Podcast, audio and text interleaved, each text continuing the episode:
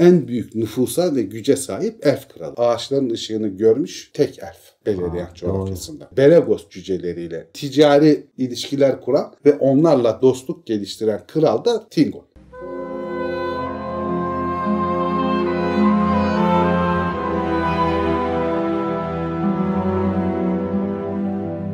Merhaba Zafer abi. Merhaba Dilek. Merhaba Cem. Merhaba Dilek. Nasılsınız iyi misiniz?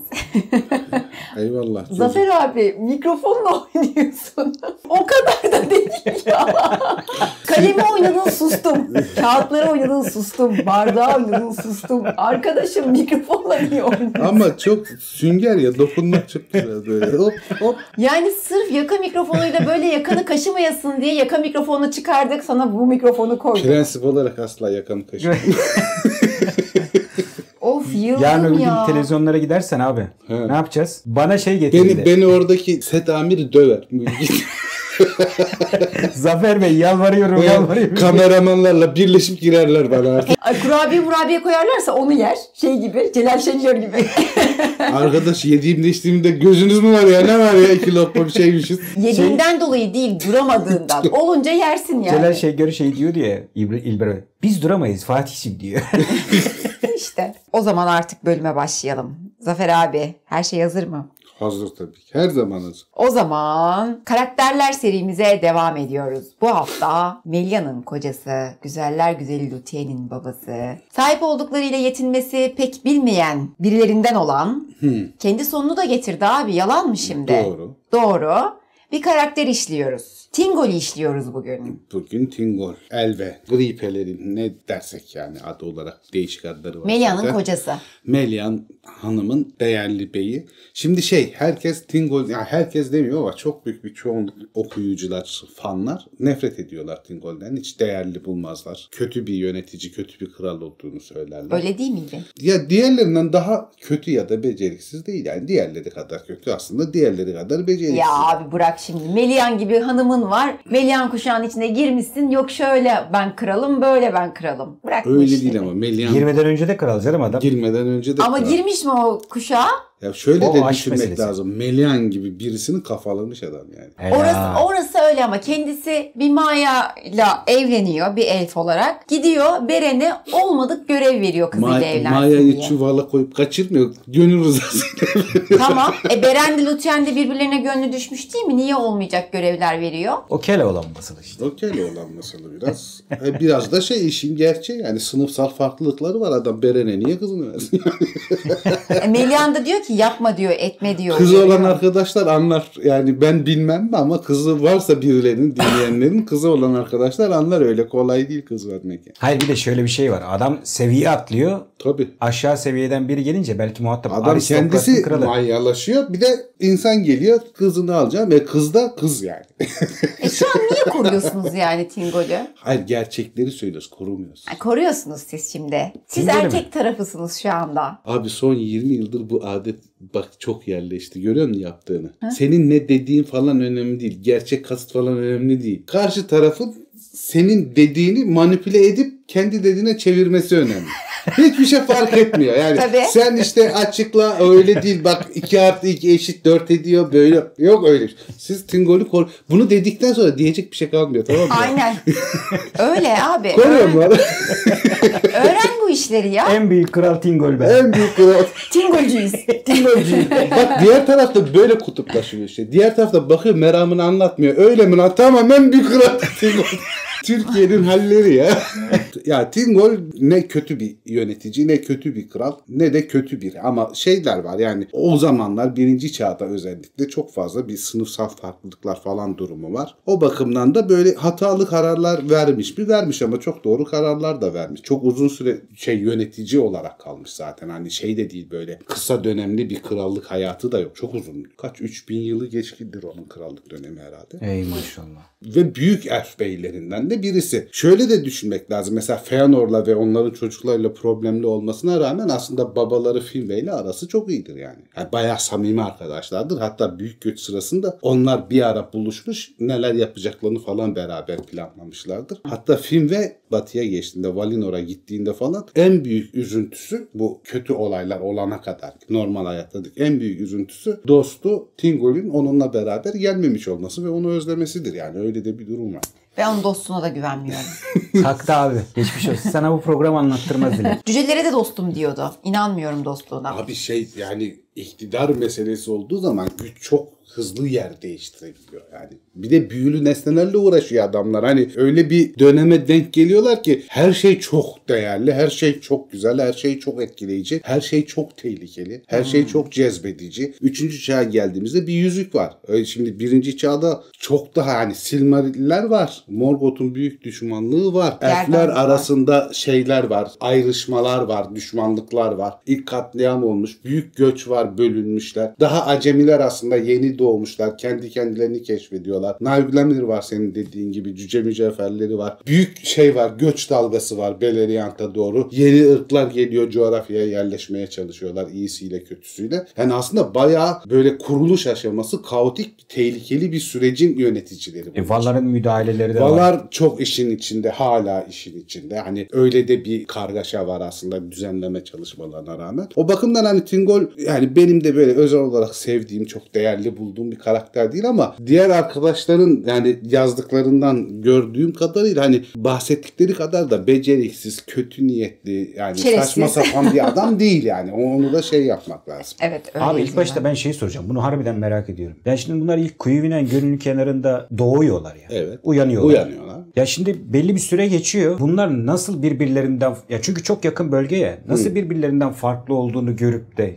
nasıl bir kültür var ki üç ayrı kral belirliyorlar kendilerine. İminye, Tatya, Minya diye üç büyük baba var. Bir de onların üç eşi var. Yani İminyen, Tatyan ve Minyan mıydı neydi? Karıları var. Bunlar ilk uyandığında hepsi krallar ya da yöneticiler olarak uyanıyor. ilk uyananlar. Sonra o çevrede diğer uyanan elflerin seçimleri oluyor. Kimileri Minye taraftarı oluyor. Kimileri Tatya taraftarı oluyor. Bunlar da şey Minye, Tatya, Elen, Elenya herhalde. Bunlar zaten 1, 2, 3 demek. Yani birinci elf ailesi, ikinci elf ailesi, üçüncü elf ailesi. Hatta işte Manyar'a ulaştıracak birinci elf ailesi çok az sayıda insanı kendi grubuna katabiliyor. İnsan diyorum elf. Elf. İkinci Noldor olacak. Onlar daha kalabalık bir kitleyi kendi bünyesine alırken, kafalarken propaganda gibi bir şeyle. En kalabalığı işte Tingol'ün, Teleri, elfleri en kalabalık grubu oluşturuyor. Yani abi şey diyorum ya bir tür kendini yakın hissetmeye göre Yakın hissetmeyle alakalı bir şey. Ama daha sonra bu, bu ırkların da böyle fiziki olarak Farklılıkları oluyor. farklılıkları E oluşmaya başlıyor. muhtemelen sarışınlar yani. sarışınları tercih ediyor. Kendine benzerinin yanında güvende hissediyor. Siyah saçlı, koyu saçlılar bir tarafı tercih ediyor. İmin Vanyar oluyor. Bir demek. Tata iki demek. Noldor oluşturuyor. Enel üç demek. Teleri'yi oluşturuyor bunlar. Bunlar eşleriyle doğan elfler. Yani ilk bunlar uyanıyorlar. Bunların İlk bunlar soyları uyanıyor. değil aslında. Yani diğerleri de yaratılmış. Aslında hepsi uyanıp aynı ama daha sonra işte bu gruplara ayrılıyor. Herkes kendi tercihini yapıyor. Öyle bir ayrışma oluyor. Daha sonra da yaşam sürecinde tabii coğrafyalar falan farklılaştığı için diller ayrılıyor. Yaşam şekilleri, stilleri ayrılıyor. Böylece yani ırk Kültürel farklar oluyor. Kültürel oluşuyor. farklar oluşuyor. Anladım abi. Farklar oluşuyor. Bu şekilde Tamam, tamam tamam anladım. Mesela Tingol'ün doğum tarihi bilinmemekle beraber üstünde çok şaibeli durumlar vardır. Adamına göre de değişir, yorumcusuna göre de değişir. Tingol'ün ve Ingve'nin, Finwë'nin aslında ilk doğanlardan olmaması gerektiği üzerine ciddi tezler var. Çünkü kardeşi var en azından Tingol'ün. Kardeşi olduğuna göre birisinden doğuyor olması gerektiği söyleniyor. O zaman diyorlar şey değildir. Bu İlk ilk, doğan değil. doğanlardan değil. Ama doğum tarihleri de yok ama ilk doğanlara çok yakın doğdukları kesin bunların da. Yani ilk doğanlardan çok kısa bir arada farklar olabilir. Tabii elfe göre kısa fark bize göre çok olabilir Tabii yani de. 100-200 yıl olabilir, 300 yıl olabilir. Hani öyle bir farklar olabilir. Tingol işte bu ilk uyananlardan muhtemelen hemen sonra ama küçük bir ihtimal de olsa ilk uyananlardan biri olarak şey yapıyor. Bunların ilk baştaki işte efendileri Enel. 3 manasına geliyor. Ama şu durumu unutmamak lazım. Şimdi biz ilk doğanların işte mesela Enel'in, Teleri'nin efendisi olduğunu düşünüyoruz. O zaman niye Tingol yani Elve o zaman adı. Elve neden Orome tarafından Valinor'a davet ediliyor? Niye şey gitmiyor, Enel gitmiyor diyorlar. O durumda da şu şey var. Tolkien hiçbir zaman yani en yaşlının en büyük yönetici olması gerektiğini savunan bir tezi yok. Belki de Enel en yaşlısı ilk olanı, ilk efendisi falan ama Elve ve kardeş Olve yetenekleriyle ya da halkın teveccühüyle Enel'in yerine lider olarak kabul ediliyorlar süreç içinde. Yani daha genç olmalarına rağmen grubun lideri onlar haline gelebiliyor. Enel de bunları takip eden biri haline gelebiliyor. İlla ilk doğanın sürekli liderliği söz konusu değil. Ya belki de orada bir meclis kurdular. Kimlere gönderelim? Bunları gönderelim de Belki de. Tolkien'in kafasında şey var aslında bu ilk başta 1, 2, 3 diye adlandırdıkları gruplar aslında Ingve, Finve ve Tingol belki de. Yani ona çevirecek ama daha sonra bu fikirden vazgeçiyor belki. O da olabilir. Yani o olabilir hani net bil- bildirim yok o konuda. İşte bunlar Kuyuminen Gölü'nün orada elfler uyandıktan sonra yani ilk başta Orome bunlara rastlıyor. Daha önceki hikayelerde anlattığımız gibi. Orome bunlara büyük hayranlık duyuyor. Çok seviyor. O yüzden Valinor'a dönüyor. Oradaki Valar'la konuşuyor. Valar konseyinde davet edilme kararları alınıyor. Ama tabii davete falan korkuyla yaklaşıyorlar. Çünkü ilk başta Orome'ye de korkuyla yaklaşıyorlar. Yani ilk kez öyle yüce bir güçle karşılaştıkları için. İşte üç şey büyük elf seçiliyor. Finve, Ingve ve Elve. Bu üçü sadece Valinor'a gidiyor ve orada Tingol diğer ikisinden bile daha çok seviyor ağaçların ışıklarını ve Valinor'u. Yani asıl saplantılı batı sevgisi Elve'de, Tingol'de. Geri döndüklerinde de halklarıyla beraber seyahate çıkıyorlar ama işte en kalabalık grup olan Elve ve kardeş Olve'nin yönettiği Teleri'nin arasında gönülsüzler daha çok hani çok da gidelim mi gitmeyelim mi problemleri var. Bir de nerede çokluk orada. Ha, evet yani daha kalabalık olduğu için daha çok seslilik var orada. Oysa Ingve'nin grubu ve Finve'nin grubu daha az sayıda elften oluşuyor ve hevesle yola çıkıyorlar. En arkadan gelen grup Elve yönetimindeki şey Teleri grubu. Hatta yolda da işte onlar şeyde bölünüyorlar. Bir kısmı diyor ki yok diyor biz şey yapmayalım gitmeyelim diye vazgeçiyorlar. Hatta onu bir haritalı anlatımımızda bahsetmiştik. Oradan güneye doğru iniyorlar Puslu Dağların altından. Daha sonra da Osirak coğrafyasına geçiyorlar ve orada şey yeşil elfler haline geliyorlar. Uzun süre oralarda kalacaklar. Daha doğuya yakın bölgelerde kalacaklar. Hatta onun ilk şeyi efendisi Denethor olması lazım. Adını Denethor yani ilk Denethor adı o efendilerden. Hatta Nant Run herhalde ilk şey adı da. Neyse işte e, şey devam ediyor yoluna ve çok hevesli işte batıya gitmeye. Hatta kendi grubundan da biraz uzaklaşıyor. Daha hızlı ilerliyor. Bunun bir sebebi de çok yakın dostu olan Noldor'un efendisi Finwë ile bir görüşebilmek. Hani batıya gittiğimizde ne yapacağız? Gruplarımız ne olacak falan diye. Bir ara kopuyor. Şey biraz yavaşlıyor kendi grubundan Finwë ve bir toplantı yapıyorlar. Geri dönüş yolunda işte Nan Elmond'da bülbül sesleri duyuyor. Şarkısı duyuyor. Şarkıyı takip ediyor. Şarkıyı takip ettikçe şarkıyla beraber de kuşların kalabalıklığını ve ışığın da arttığını görüyor. Orada Meliana rastlıyor işte. Maya Meliana rastlıyor. O manitacılık diyor hemen Yani. yanına gidiyor. Melian'ı gördüğü zaman da şey oluyor. Bir, bir hikayeye göre gidip bayılıyor yani. komik. Benim üniversite bir arkadaşım vardı. Aşık olduğu bir çocuk vardı. Gerçekten bayılmıştı çocuğun yanına gidip. Ya biz böyle Yok canım. konuşacağım dedi. Gidip hani artık ona söyleyeceğim dayanamıyorum dedi. Biz de hani cesaretlendirdik falan. Gitti. Konuşamadan bayıldı kız. Bayağı bayıldı Oluyormuş yani. yani. Buradan da bu dersi çıkar. Bizim için bayılan olmadı Zafer abi. Be- be- benim için hiçbir şey yapan olmadı dedi. Yani onun içinde hoş bir yanı olmasa gerek. Çocuk piçse kızın işi zor. Evet. Öyle. yani, Öyle. yani çocuk piçse ayvayı yemiş kız yani onu diyebilirim. öyle. Ruhu kolay olgunlaşır acılarda.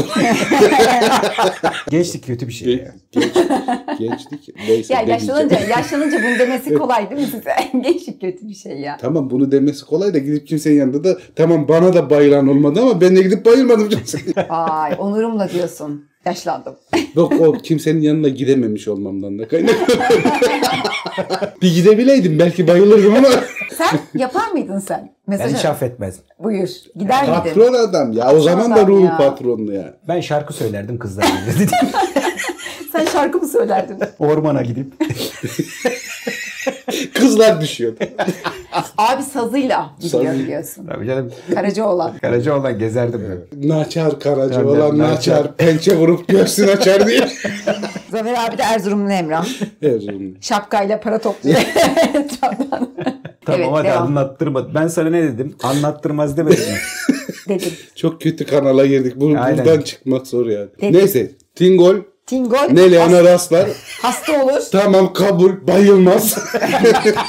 ne yapar abi peki? Gidip Alternatif- elini tutar. Ya ne bileyim bu da çok... Gidip elini tutar. Meleğen de elini reddetmez ama. Tutmasına Ha. izin verir. Zaten belki de elflerin evlilik onaylanması hep el Söz ele tuttuğunda evlilik olarak onaylanmış olur. İki genç ya da yaşlı neyse iki evlenmek isteyen insan elf çocuğu evlilik töreninde el ele tuttuğunda buna babaları tarafından aileleri tarafından izin verildiğinde evlenmeleri onaylanmış olur. Belki de Meleğan'ın gidip elini tutmasıyla böyle bir gelenek Belki de. başlamıştır. Abi Bilmiyorum. şeyde de anlatılıyordu. Beren Lütyen aşkında da babası Evet. diyordu. Elini Elini tutmasına izin izin veririm o ver. zaman gibi. Evet. Yani o bir şey evliliğin onaylanması, kabul edilmesi aile tarafından. Ve orada şey oluyor işte. Şarkı kesiliyor ve çok uzun bir süre kalıyorlar. Büyülü bir durumda kaldıkları için de onu takip eden Teleri grubu da uzun aramalarına rağmen bir türlü rastlayamıyor. Bir boşlukta karşılaşıyor bunlar. Yanlarındaki ağaç fideleri büyüyor diyorlar. Ve tahmini olarak 200 yıl kadar o halde kalıyorlar büyülü bir şekilde. Vay arkadaş. Yani aslında şey diyebilir miyiz abi? Melia'nın ilk kuşağı küçük çapta orada olmuş herhalde. Yani bir oluşmuş. korunma olmuş çünkü bulamıyorlar. Ne kadar ararlarsa arasında bulamıyorlar bir türlü. Hatta kimileri artık vazgeçiyor. O Olve önderliğinde, kardeşi Olve önderliğinde şeye batıya yürüyüşlerine, limanlara yürüyüşlerine devam ediyorlar. Vay be. Ama bir kısmı biz satmayız efendimizi diye hala aramaya devam ediyorlar. Bu kalabalıkça da bir grup zaten o zaman da. Ve en sonunda 200 yıl sonra geri dönüyor Melihan'la şey Tingol, Tingol. el ele ve Tingol artık bir elf efendisinden daha çok bir Maya'ya benziyor. Işığıyla, görkemiyle. Bir de şeydir mesela Elven'in saçları ne sarı ne siyahtır. Onun saçları hep gümüş griliğinde beyaz olduğu söyleniyor. Böyle bir ruhani havası da olan bir şey. Ve bütün insanlar ve elfler arasındaki en uzun kişi olduğu söyleniyor. Böyle boy olarak falan da Maedros'tan da uzun o zaman. Evet. Maedros en uzunu. iki küsürdü ya. İki küsürdü. Bu şeyler de işte Isildur 242 falan hani böyle bazı sayılar biraz abartılı oluyor. Değil yani. mi? İki Ortalama altmış 202 ise 242'de uzun hani tamam ama olur ya. Olur yani. İşte ve oraya döndüklerinde bu çevrede hala bunu arayan, aramaktan vazgeçip de batıya gitmekten de aynı zamanda vazgeçen dağınık grupları gri elfler deniliyor bunlara. Daha sonra Sindar adını alacaklar. Onların efendisi kabul ediliyor. O görünüşüyle etkilemesiyle. Birinci çağının çok büyük bir döneminde zaten bütün Beleriand coğrafyasındaki en büyük nüfusa ve güce sahip elf kralı oluyor. Ama bunda şeyin de önemi çok tabii. Yani eşinin Melian olmasının da büyük önemi var. He, onu bilelim. Yani şey desek yanlış olur mu abi? Beleriand'ın kralı desek yanlış Tabii olur mu? tabii Beleriand'ın hani kabul edilen kralı o. Hatta Valar tarafından da şey yapılıyor. Kabul ediliyor. kabul ediliyor. Yalnız Noldor'un yüce krallarıyla karşılaştırmamak lazım. Bu sonuçta bir soyun kralı aslında Sindar'ın kralı. Ve toprak yönetimi ona ait. Ama mesela Feanor ve çocukları geldiklerinde Thingol'e bir saygısızlık yapmıyorlar falan ama görünüş olarak yani hiyerarşik bürokratik olarak onun izniyle Kuzeydoğu Beleriand toprakları onlara verilmiş gibi oluyor. Bir süre sonra tabii Doriath bölgesine yerleşiyorlar işte. Eşi ve kalabalık bir elf grubuyla. O zamanlar henüz Melian kuşağı yapılmış değil. Hatta ilk büyük savaşı Morgoth'un ağaçları yok edip döndükten sonraki ilk büyük savaşı sırasında da Morgoth'un kuvvetlerini yeniyor. Doriath bölgesine sokmuyor. Orada çok büyük bir komutanlık ve liderlik, askeri liderlik özelliğini göstermiş oluyor. Böylece prestiji, saygınlığı ve inanırlığı da artmış oluyor. Kendisi o bölgeyi tutarken mesela limanlardaki Kirdan kuşatma altına alınıyor. İşgal edilemese bile Kirdan orayı geri püskürtemiyor Morgoth kuvvetlerini. Sonra da Yıldızlar altındaki savaş, Noldor'un gelmesi, Yıldızlar altındaki savaşa kadar da Kirdan'ın muhasarası devam ediyor. Ancak o savaştan sonra limanların Kuşatması baskı kuşatması kalkıyor. Bu arada şeyi de belirtelim. Tolkien'in son notlarına göre Kirdan'la Tingol arasında da bir akrabalık bağı var. Yani aynı soydan onlar da Sindar zaten ve bir akrabalıkları var Kirdan'la da. Melian'la evlendikten sonra da bütün hevesine rağmen batıya gitmekten vazgeçip Melian'la beraber Orta Dünya'da yaşamaya karar veriyor. Ama her zaman için aklında batı düşüncesi oluyor. Bir de şöyle bir durum var. Yönettiği bütün Sindar elfleri, Beleriand elfleri o sırada onun efendisi olduğu elflerin hiçbiri ağaçların ışığını görmemiş olmasına rağmen Tingol o Oreme'nin 3 kişi, 3 büyük yöneticiyi götürdüğü sırada ağaçların ışığını görmüş tek elf. Beleriand coğrafyasında. Öyle de bir ekstradan bir şeyi var böyle statüsü var.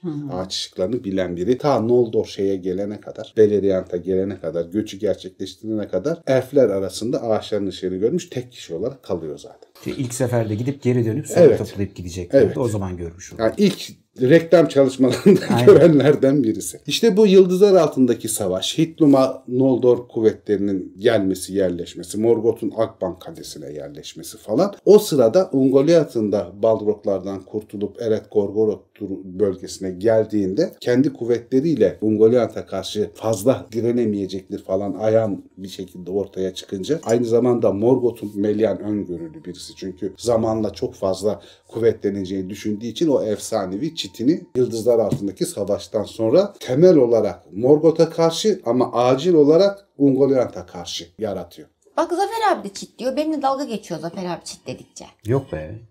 Şaka yap. Geçen gün yayında bile dalga geçti. Ama senin dediğin çit böyle böyle. Ya ben deyince öyleymiş gibi algılanıyor. Zafer abi deyince Fasulye çubukları gibi. ya da Japon işi bambu kesmişler öyle. ben deyince öyle bir çit aklına Sen geliyor. böyle çit diyorsun ben çit diyorum ondan oluyor. Ya bak ben çit diyorum.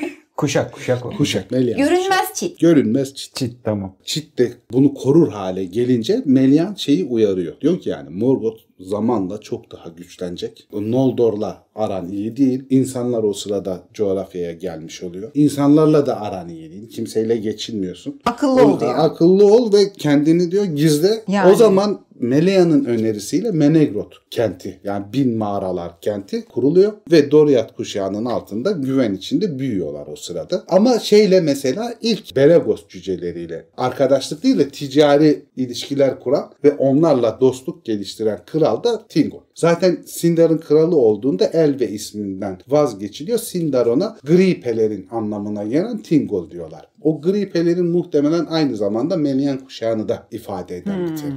Ve orada cücelerle de yakın oldukları için cücelere de pek çok hediye falan da veriyor. Cücelerden daha üstün olduğunu düşünüyor ama hakir görerek davranmıyor. Menegroth'un yapımı sırasında da Beregoslu büyük ustalar da şeye yardımcı oluyor. Tingol'e yardımcı oluyor. Onları bedellerini, ücretlerini falan da ödüyor. Bu iyi ilişkileri daha sonra ne tür yansımasını göreceğiz. Feragot Finrod'un Nargothrond kentini kurarken Tingol'ün ricasıyla Beregos cücelerinin ustaları o mağara kentin yapılmasında da yardımcı olacaklar. Finrod'a. Sonra da sonunu getirecek olan aslında E tabi bir yerde. yani bu, gerçi o sonunun getirilmesi biraz yüzük hikayesiyle Silmarillerin birbirine benzemesiyle Hmm. Çok alakalı. benziyor, evet. Yani o öyle de bir gerçeklik var. Çünkü Silmarilleri de elinde tutan hiç kimse bir başkasına vermek istemiyor. Morgoth dahil hani bir vala olmasına rağmen. Yüzüğün bağlayıcı etkisi biraz Silmarillerde de var yani. Göreni anormal şekilde etkileyen bir güzelliğe sahipler. Aslında kişinin karakterini birazcık Silmaril o mücevher belirliyor gibi Tabii yani durum o var. yani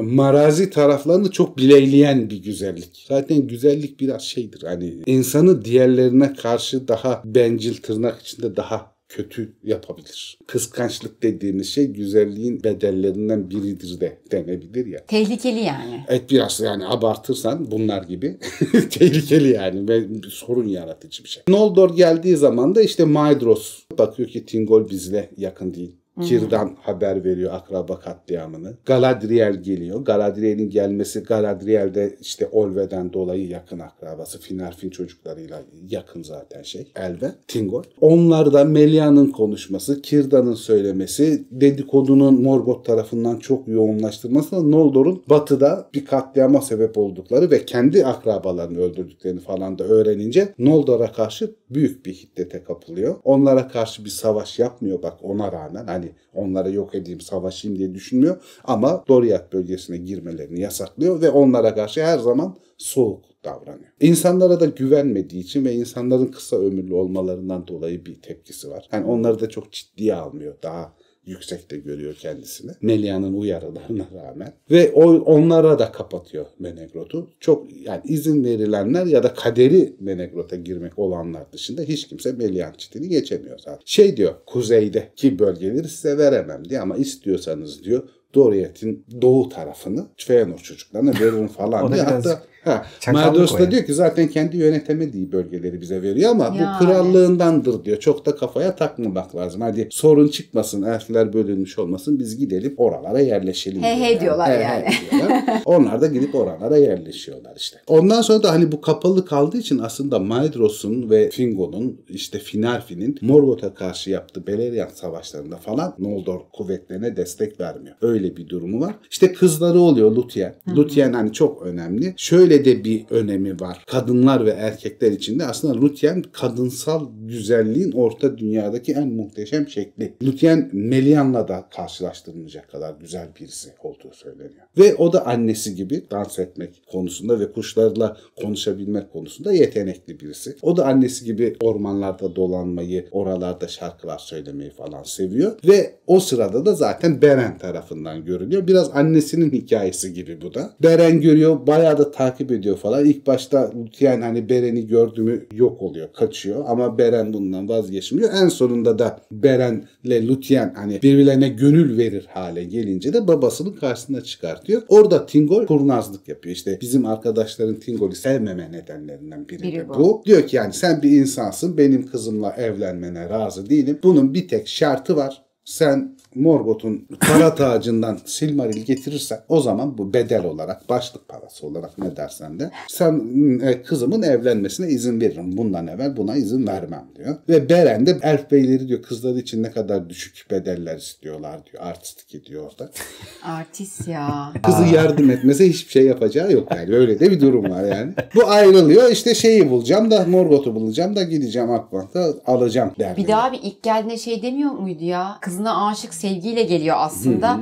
Buraya diyor bir hırsız gibi gelip diyor nasıl karşıma çıkma cüretini gösterirsin? Hırsız gibi gelip ne ya? Kızına senin. Kendine gel. Evet biraz şeydir hani kibirlik tarafı çok sevilmez hakikaten yani normal. Ondan sonra şey bu Beren'i teşvik etmiş oluyor ve istemeden de olsa orta dünyanın ilerleyen yazgısını kaderini etkileyen olaylardan birini başlatmış oluyor.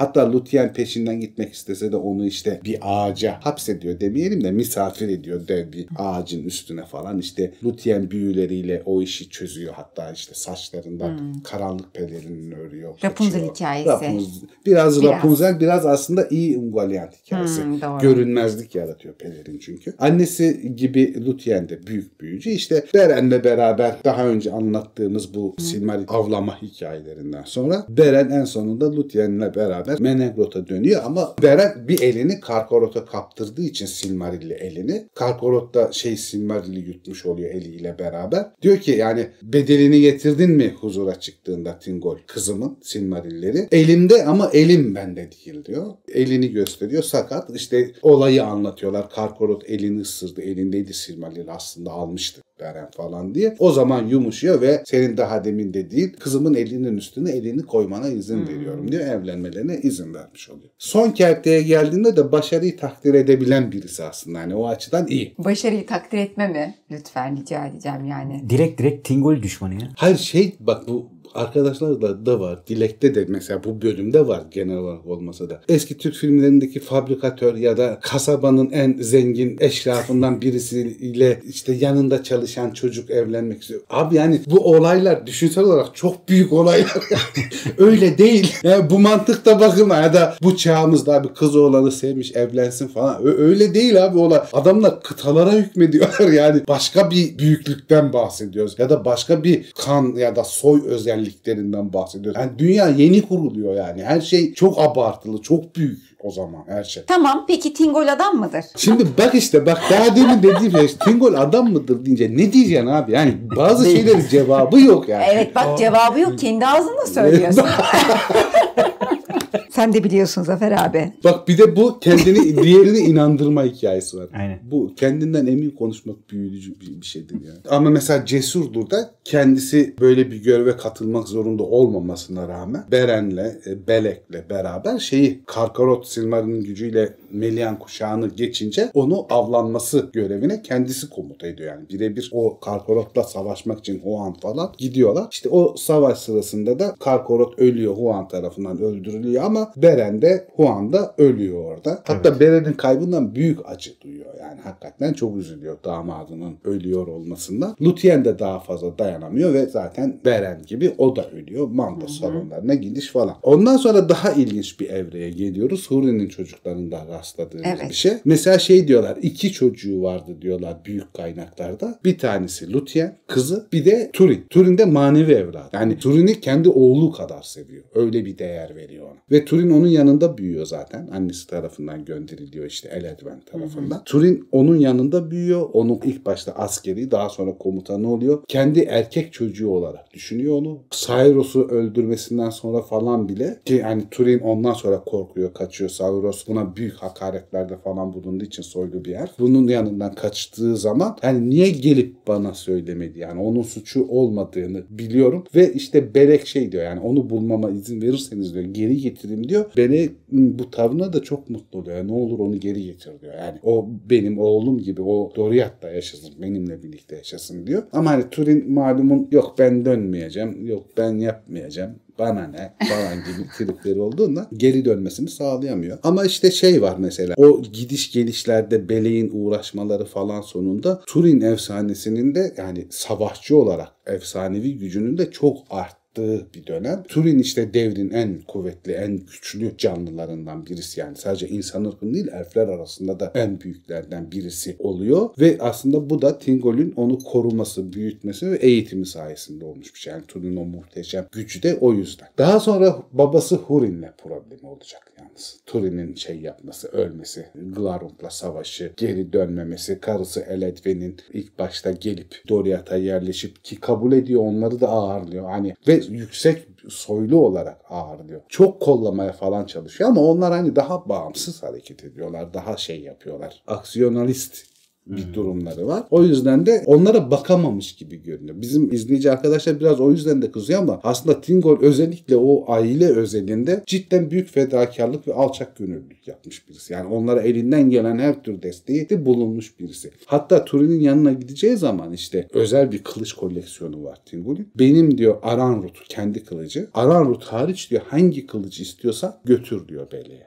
İşte Aranrut'un ikizi olan Anglaçeli'ye Bele'ye veriyor. Daha sonra o kılıç da Bele'in ölümüne neden olacak Turin tarafından kazara ve Turin'in kılıcı haline gelecek. Glarunk'u öldürecek ve aynı zamanda da Turin'i kendisini de öldürmüş olacak. Eol tarafından yapılmış efsanevi kara kılıç. Şu şey değil mi abi uzaydan gelen. Uzaydan gelen meteordan çıkan normalden daha dayanıklı ve sert bir demir gibi bir madde. Yani demir değil ama bir meteor yani o orta dünyanın maddesi olmayan bir maddeden yapılmış bir şey. Ve bütün tarihteki en büyük demirci biri olan Karanlık Elf Eol tarafından yapılmış bir kılıç. Hani o kılıcı veriyor ki hani o zaman o kılıcı falan da pek şey değildir. Hani bir kralın kendine layık gördüğü kılıcı birisine vermesi falan da pek mümkün değil aslında. Hani çok abartılı bir değeri var aslında silahların o dönem için. Ha, onu bile feda edebiliyor Turin için. İşte bu olaylardan sonra Hurin Morgoth tarafından bırakılıyor. Tabi üstünde bir lanet var. Hala Morgoth'un laneti. Morgoth'un planlaması şey. Hurin nasıl olsa Gondolin'e daha önce gitmişti. Oranın yolunu biliyordur. Ben takip ederim onu da bulurum falan. Tabi o şekilde cereyan etmiyor aslında. Şeyi öyle takip edemiyorlar ama Nargothrond'a geldiğinde Mimi öldürüyor. Ondan sonra da şeyi alıyor. Narglamir alıyor. Hazineden sadece. Ve Turin'e çocuklarına ve ailesine bakamadığı için çok kızgın olduğu için Doriath'a gidiyor ve o kızgınlıkla falan çiti geçebiliyor. Şeyi kuşağı geçebiliyor ve onu da saygıyla şeyde karşılıyor. Tingol. Huzurunda karşılıyor. Diyor ki yani hoş geldin falan.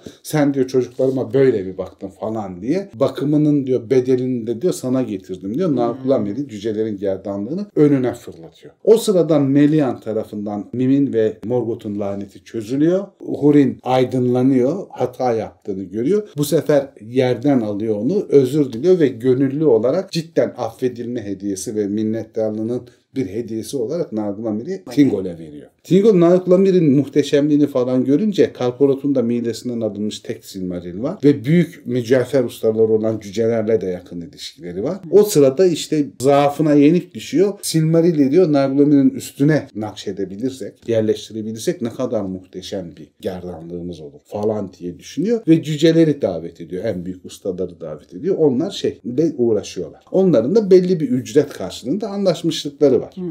Yalnız Silmaril de işte tek yüzük etkisi gibi bu sefer cüceleri de çok etkiliyor. İşlemini tamamlayan cüceler onu vermek istemiyorlar. Onların anlaştığı fiyatı Tingol verecek. İşte diyelim bin altına anlaştılar. Mesela atıyoruz. Onu verecek ama diyorlar ki biz bu işi yaptık bunun karşılığında Narglamir ve Silmaril'i istiyoruz diyorlar. Olayın kendisine ters bir durum. Ama işte bu gene şey o güzelliğe her iki taraf tarafından da tutsak olmak yüzünden. Bu sefer Tingol sinirleniyor. Zaten cüceleri daha alt bir olarak gördüğü kesin. Ve cücelere hakaret ediyor. Cüceler de hakaret kabul edebilecek Canlılar canlılar değil yani. O konuda harbi hassaslar yani Arızalılar abi. cücelere de hakaret edemiyorsun. İşte o tartışma sırasında cüceler şeyi öldürüyorlar, Tingol'ü öldürüyorlar. Sonra kendi yurtlarına dönüyorlar. Bir cüce ordusuyla beraber geliyorlar ve Doriath'ın yıkılması başlıyor. En çok da buna muhtemelen şey seviniyordur. Melkor. Morgoth, sev-. Melkor seviniyordur. İki yıl kadar süren savaşlar sonucunda Doriath tamamen yok olmuş oluyor. Böylece Tingol'ün efsanesi sona ermiş oluyor. Orta dünyadaki büyük krallık Doriath krallığı yok oluyor. Şeyden dolayı da yok oluyor. Çünkü kocası öldükten sonra Melian da batıya dönmeye karar veriyor. Böylece Heh. koruma kuşağı da ortadan kalkmış oluyor. Ve Sindar halkı büyük kraldan yoksun kalmış oluyor. Şey diyordu orada. Valinor ağaçlarını görmüş olan terk edilmiş elflerin biriciği dünya gözüyle en sonunda Silmaril'i gördü. Evet. Ya o zaten yani hikayelerini bitirirken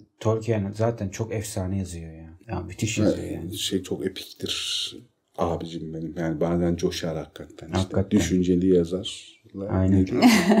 Saf, Saf. Saf, saf, ya, İkisi saf yazarız birlikte. ikisi birlikte. Genel okuyucunun bilmediği çok ilginç bir şey var. Şimdi John Radcliffe ve Taum Santoski diye iki tane Tolkien araştırmacısı var. Şöyle bir durum var. Taranduil'in aslında elve olabilme ihtimali üstüne araştırma yapıyorlar bunlar. Acaba diyorlar Taranduil elve miydi 3. çağda? Bilbo'nun Smaug macerasıyla Beren'in Silmaril macerası arasındaki benzerlikleri falan karşılaştırıyorlar. Kökensel olarak birbirlerine çok yakın olduğunu. Acaba Tolkien'in Bilbo hikayesini birinci çağdan başlatarak devam etme niyeti var mıydı, yok muydu? Böyle bir ihtimal var mıydı falan diye düşünüyorlar. Ama diğer araştırmacılara göre hani benim için de aslında öyle bir ihtimal yok. Çünkü şeyde Morgoth'un Yüzüğü kitabında şeye rastlıyoruz. Taranduil için ve babası Orofer için şey diyorlar. Onlar Doriath'ın sınırlarını koruyan özel birliklerin komutanlarıydı baba oğul. Hani Doriath da Tingol ile beraber yaşamışlar. Tingol onların kralları ama aynı kişi değiller. Ama gene de hani bunlar önemli adamlar. Yani böyle bir fikirde zamanında böyle düşünülmüş, araştırmış, İnce karıştırılmış. Yani çok ince bakılmış. Böyle de bir hikayesi var. 3836 yıl krallığını yönetiyor. Tahminen 4813 yılda hayatta kalmış oluyor Tingol. Melian'la evlilikleri kaç yıl? Melian'la Sürüyor evlilikleri de acaba? iktidarları kadar. İktidar kadar. Yani 200 yıl düş o huşu içinde yarı baygın yarı büyülü bir şekilde 3500 kaldıkları 3600 yıllık. zaman. Vay anasını. 3600 yıl falan da evlilikleri sürüyor. Vay babam. Allah kolaylık versin. Tingol bitmiş. Yani evet. Yani Tingol adam mıdır diyorsunuz? Tingolcuyuz. Ya yürü git. Ha bırak. Tingolcu musun? ya Tingolcu değilim ben hiçbir şey hiç değilim. Ya bırak. Ama iyi adamdır yani. Diğerleri kadar kötü biridir. Diğerleri kadar eksik biridir. Diğerleri Ha, bir kadar de ama şey var ama Orta Dünya için çok başat adam. Tabii tabii çok Bütün önemli. büyük hikayelerin merkezinde adam. Hanım olmasa hiçbir şey yapamazdı. Ama Evet. bu hala geçerli. Hanımlar olmasa biz erkekler hiçbir şey yapamayız hala elbette. Helal. Yoksa Kadınların suyu yüzü hürmetine ne görüyorsak onlar sayesinde. Allah onları başımızdan eksik etmesin. Amin diyoruz ve bölümü kapatıyoruz abi. Hiç uzatmıyorum. Verdiğim bilgiler için teşekkür ederiz. Yeni bölümlerde görüşürüz. Hadi görüşürüz millet. Hadi görüşürüz patron. Görüşürüz.